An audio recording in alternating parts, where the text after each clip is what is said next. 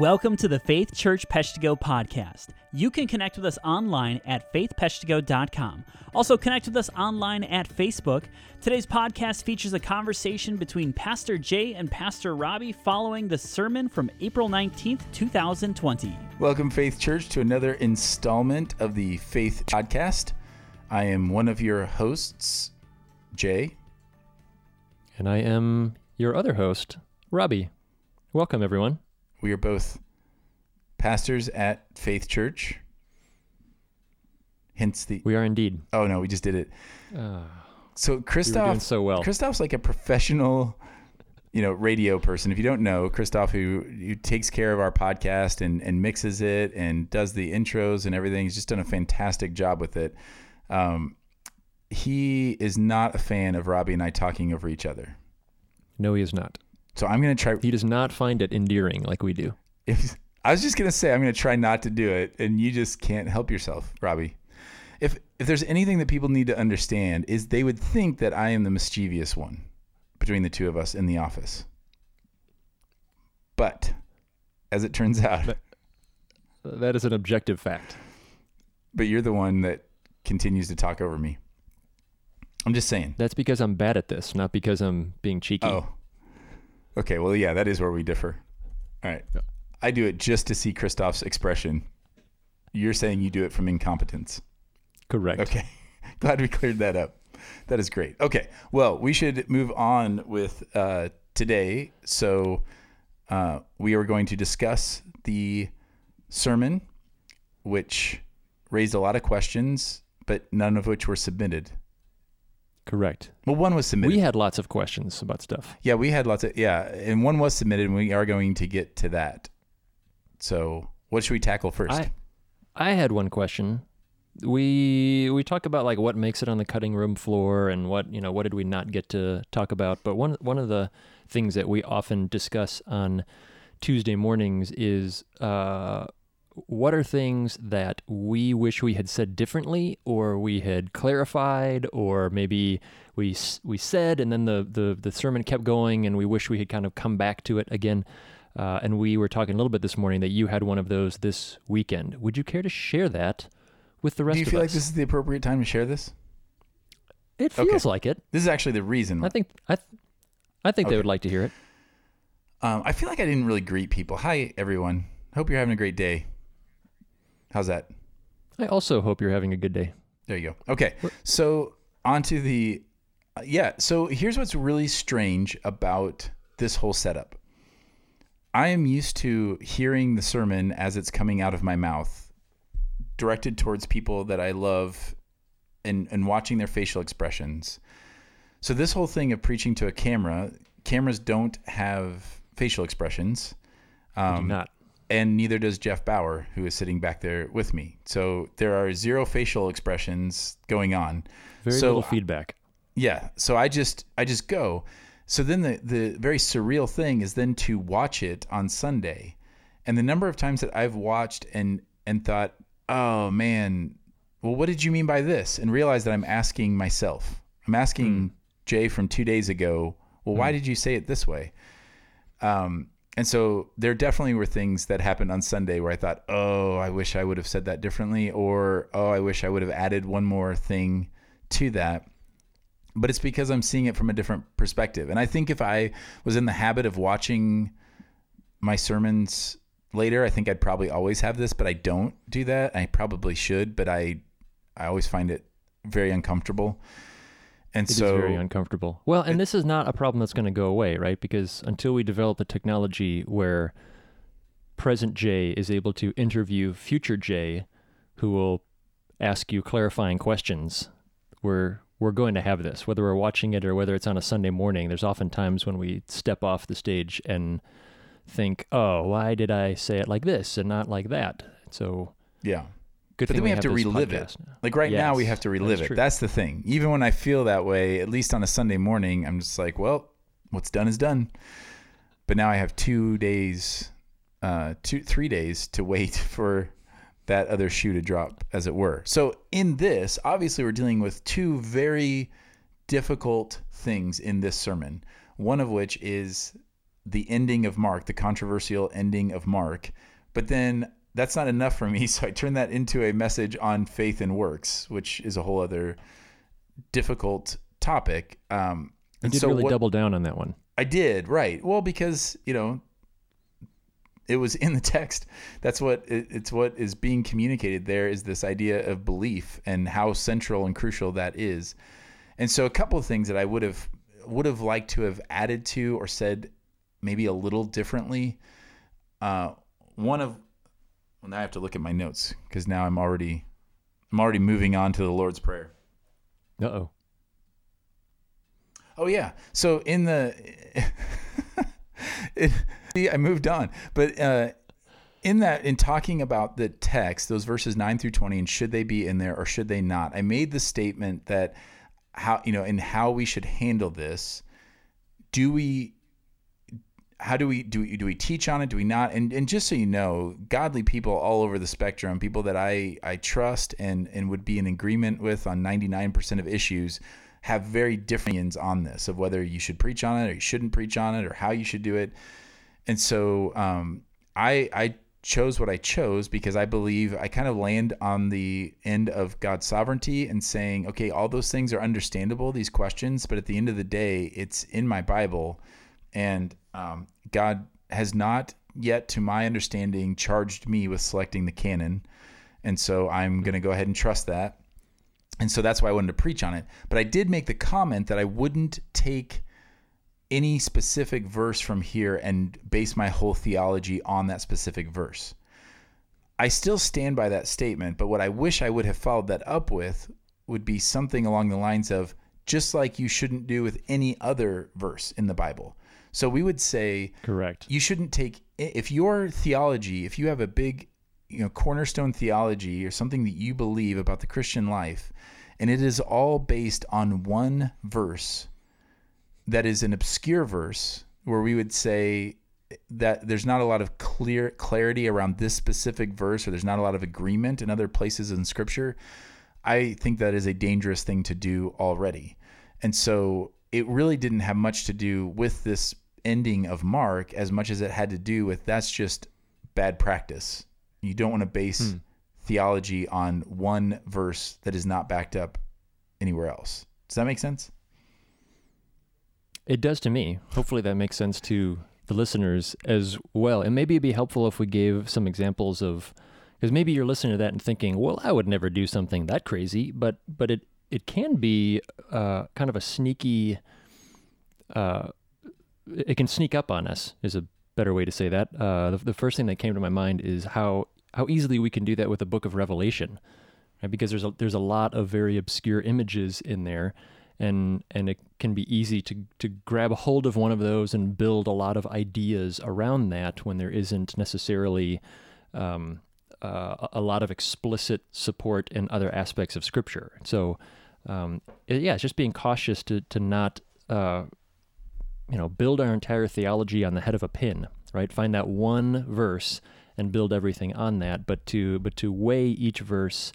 Um, alongside every other and and to see how how does it fit within the whole Right. And I think it's important to distinguish that the reason we would say that is not because that one verse is wrong or in error. It's it's because we we don't believe our understanding and our interpretations are are infallible.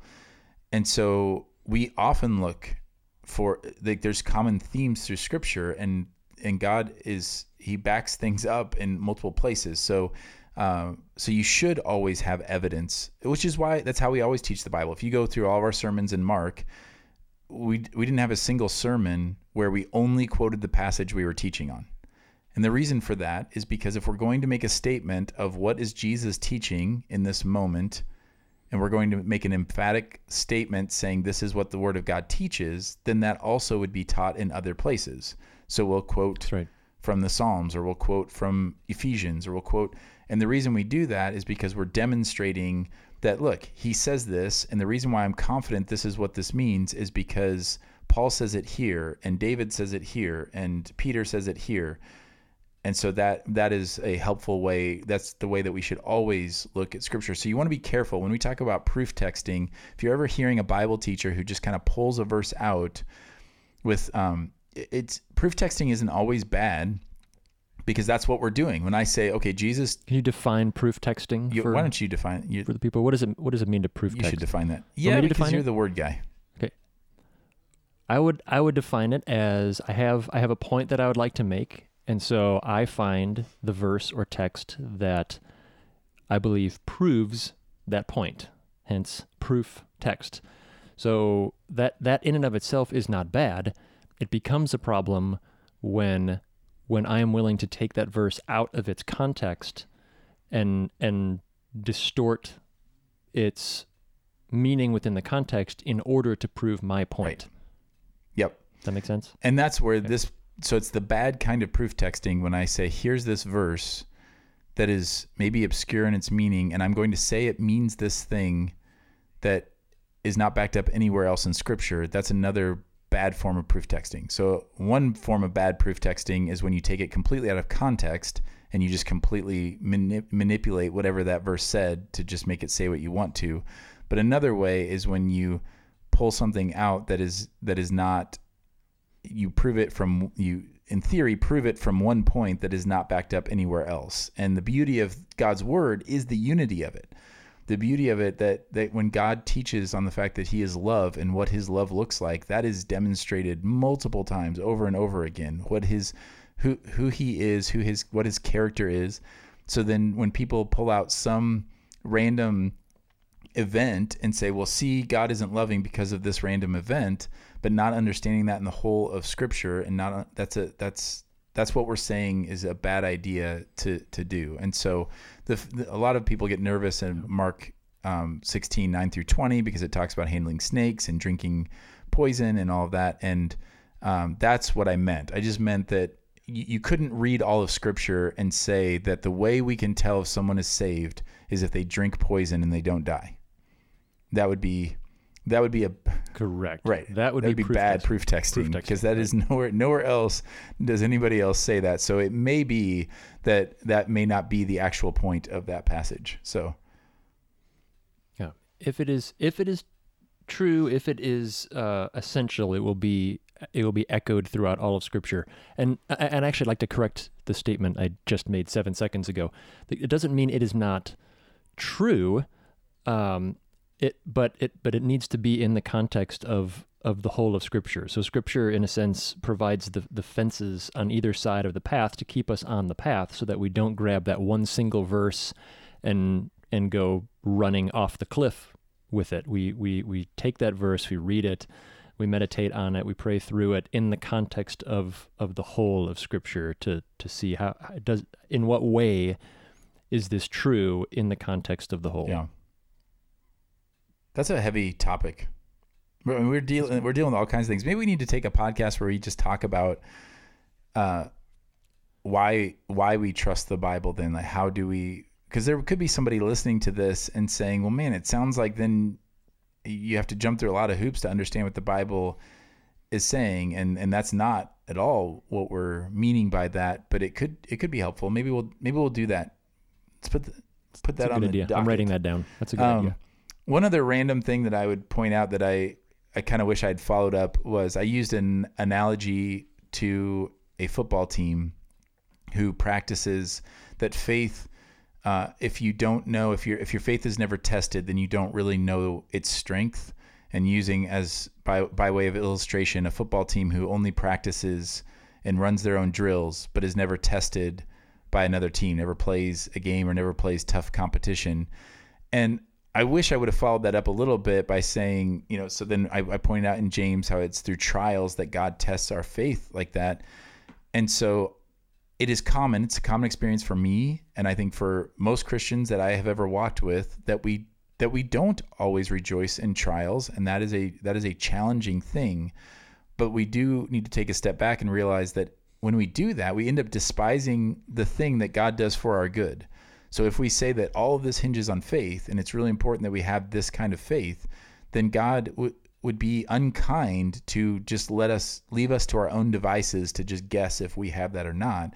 but in his kindness, he he reveals that to us through testing, through trials, and so it is his goodness and us. Uh, if if we are upset about that or we resent God for doing this kindness for us, that would be like players of that football team getting mad at their coach for scheduling real opponents. Like the thought of, well, coach, as long as we don't have to play anybody, we can just fool ourselves into thinking that we are really good. And I would rather wrongly think that we are really good than find out what we actually what we're actually missing out on or what we need to um, improve in. And so when I think about that, I just think how kind God is that that He doesn't let me settle like that. He wants me to experience all the things that He is offering me through faith in Him. And so in His kindness, He gives me opportunities to see for with my own eyes what my faith is, rather than just letting me go through my entire life assuming that my faith is strong because it's never been tested and and therefore Yeah. missing Yeah. out on all of the abundant blessings that he gives through that vehicle.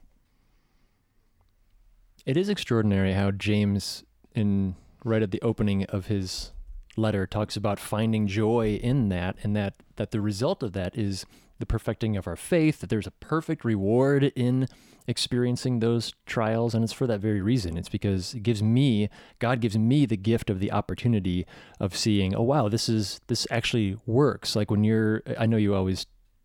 You you don't love when I give sports analogies, and that's for a legitimate reason because I don't I don't understand sports. Um, Just- but mutilate them. It's like me What- giving hunting analogies. what little I do understand, I know there there is, and my my meager sports experience in my life, there there is something so delightful in like being in the game and doing that thing that you've been practicing over and over and over again, and it works. Right? You have that that sense of like, oh, this is why we have been practicing this. This is why we have been doing this obnoxious drill over and over and over again. Because then when you get in it, you see the result of that, and and so much of that is is true in our faith that it's not until I find myself in that real life difficulty that I'm able to see, wow, that my time in the Word actually paid off as God filled my head and my heart with His promises, and that brought me comfort in this morning. My time with Him has actually benefited me because I I was able to focus on things above and not on things in the earth in this circumstance. And if I never have those difficulties, I don't ever get to truly experience that. We are actually this is actually a very timely topic as it turns out because we certainly have a circumstance that we're dealing with right now that is giving us an opportunity to see where our dependence is, where our hope is, and uh, and and how how I think we handle the situation that we currently find ourselves in demonstrates a lot of uh, of that faith or or my lack thereof. Was that a lead in That's was it, it sure. to to our current Oh yeah. Well, I guess it is a little bit. So yeah, I mean we wouldn't You you really you really robbed it of the magic when you call it out as a lead-in. That's that makes it That's- significantly less seamless That's my- there. When you, That's my uh, that's my strength is robbing things of their magic. Just awkwardly stating, "Wait, is this the thing? This is the time we're do-? okay." that's right. To make a transition seamless, make sure you say, "And now it's time for the transition." Here we That's go. how I- and now. Yeah, that's that's how actually how I introduced proposing to Lauren. This is the time where I'm. This is what I'm about to do. It, you know, you might say it, Rob. Did you really? Please tell me that's true. No, no. Oh. But uh, uh, our proposal date, my proposal date to her, started with a trip to the DMV. That is true. That's classy. That is. You're always keeping it throwing her off the scent is what that was called. That was genuinely because the whole time it worked too because the whole time she's thinking, well, he's certainly not going to propose to me on a date that started sure. with the DMV.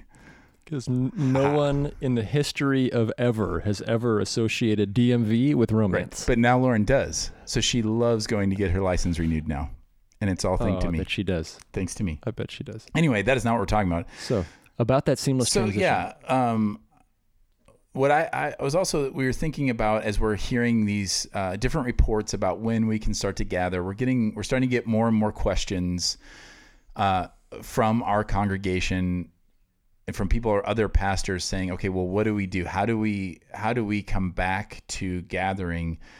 And clearly we're starting to see a division out there in our in our culture disagreements over when when do we reopen? When do we when should we come back? Are these uh, are these uh, the different measure measures that they're putting in place are they too much? Are they not?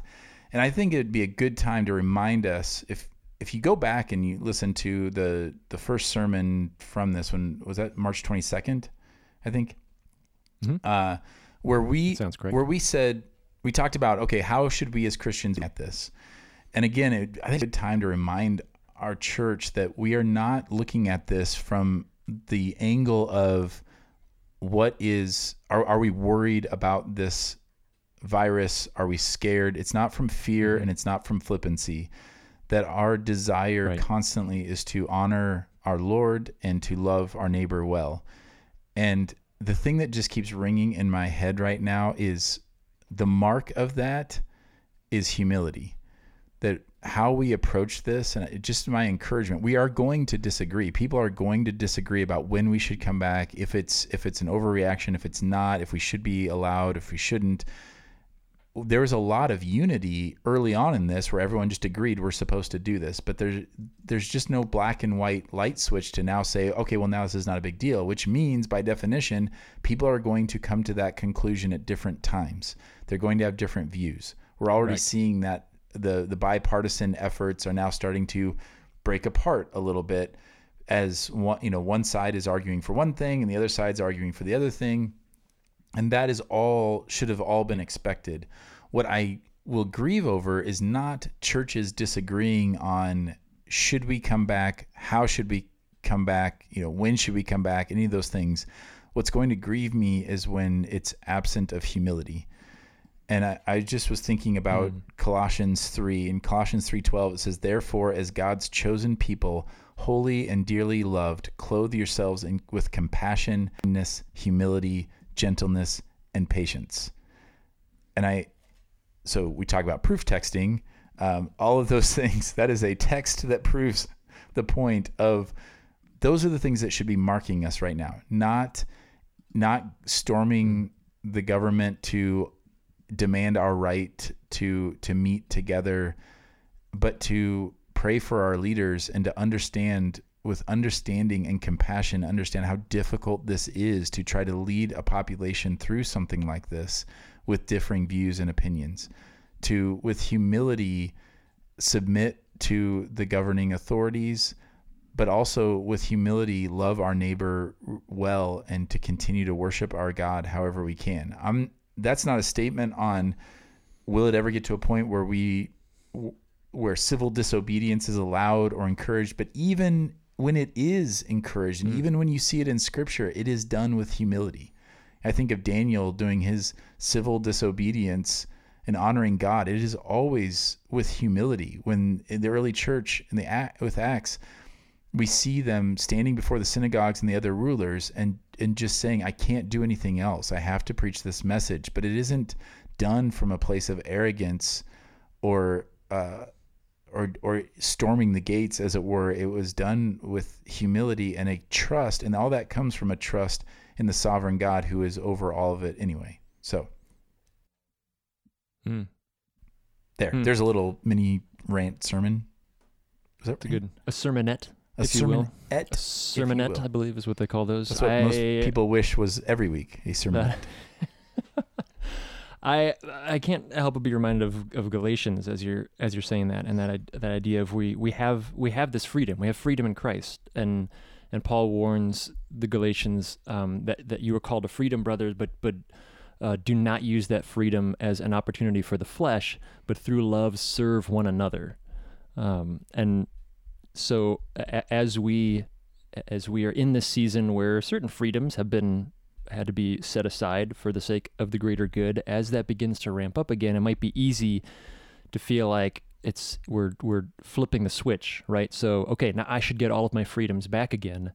And and and whether or not that is actually the case it's important for for me to think through well, well how will I choose to use those freedoms? Do I use those freedoms uh, selfishly as an opportunity to satisfy my own desires, or do I use these freedoms as Paul encourages us in Galatians to serve one another. Because then he, go, even goes on, for the whole law is fulfilled in one word you should love your neighbor as yourself. And then warns us, but if you bite and devour one another, watch out that you are not consumed by one another. So, as you said, as, as it's so easy now, as we've kind of passed out of that honeymoon of unity, right? Because we can all unite around, well, we don't want everyone to die, right? That's an easy thing to unite around.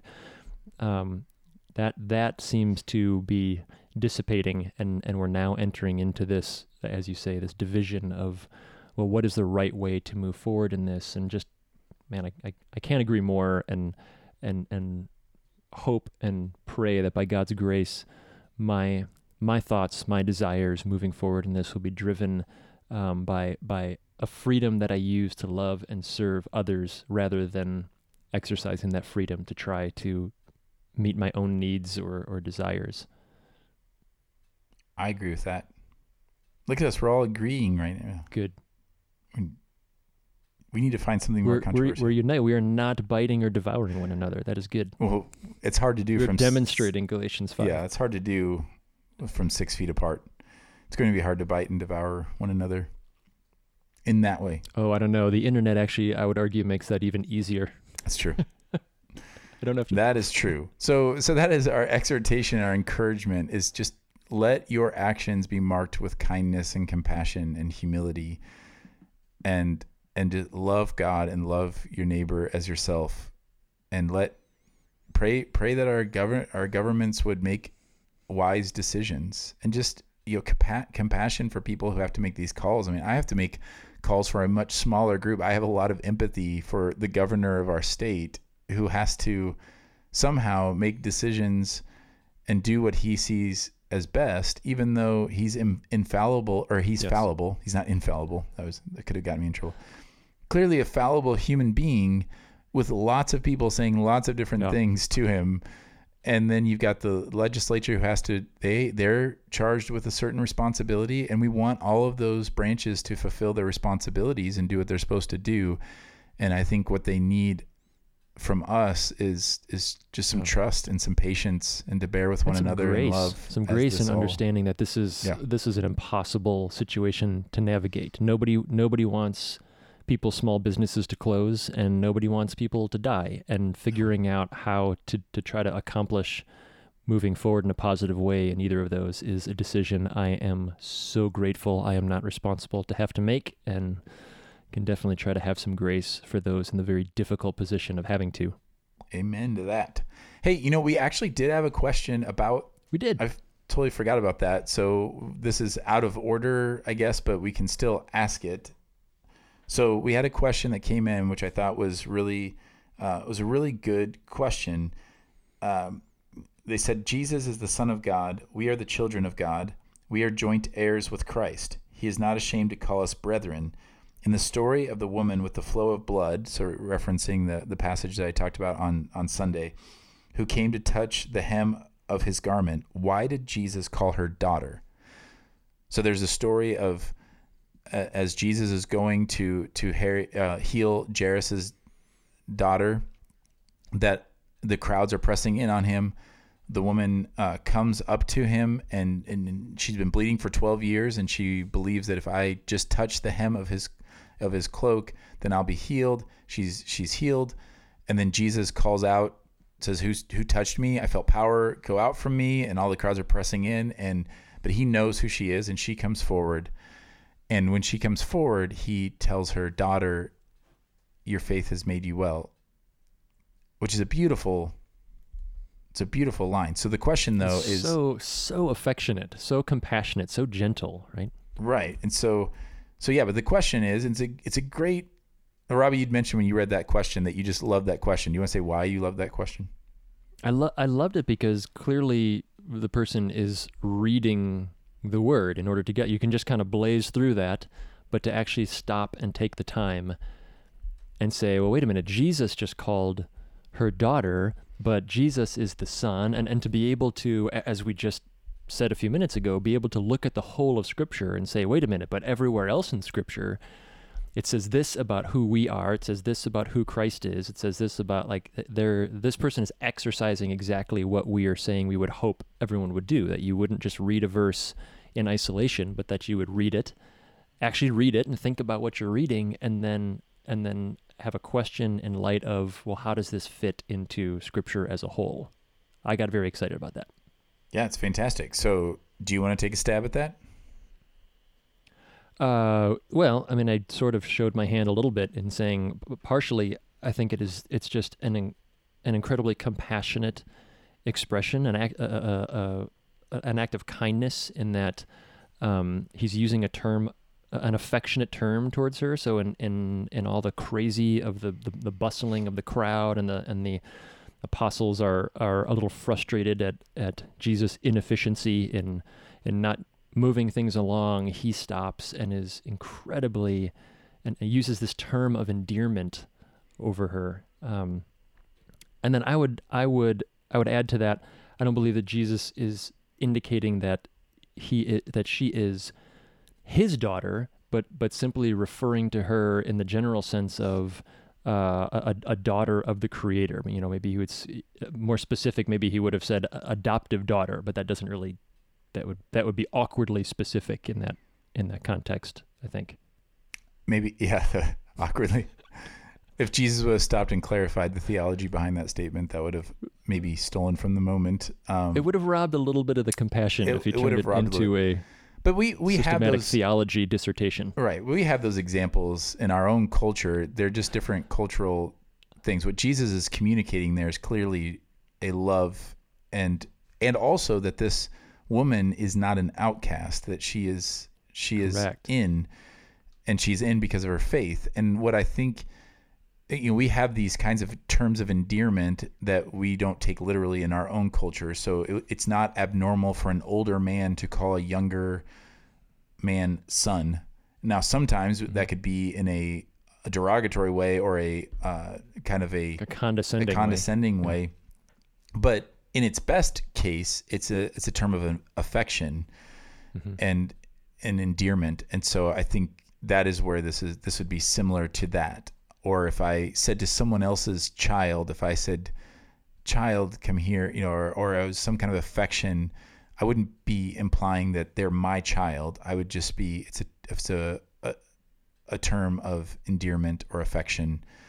Exactly. I think I think that's a really great point, and I am, again, just so excited that these are the kind of questions that we've started to get. I think, uh, I think the more our people are spending time in the Word and reading the Word, certainly these questions are going to come up because the the Word is. Uh, it, it, it stirs these things in us when we're actually taking that time to really to really pour ourselves into it and and and examine the scriptures as the scriptures command us to do then then these questions come up. So thank you again, and uh, we would love to see even more of these. Yeah, I want to encourage people to submit those because it's not only the answer to the question, it's also how we get there. And I think that teaches something. And, mm. and I always find it really helpful when I'm listening to someone else give an answer to a, a biblical text, a question that comes up from a biblical text.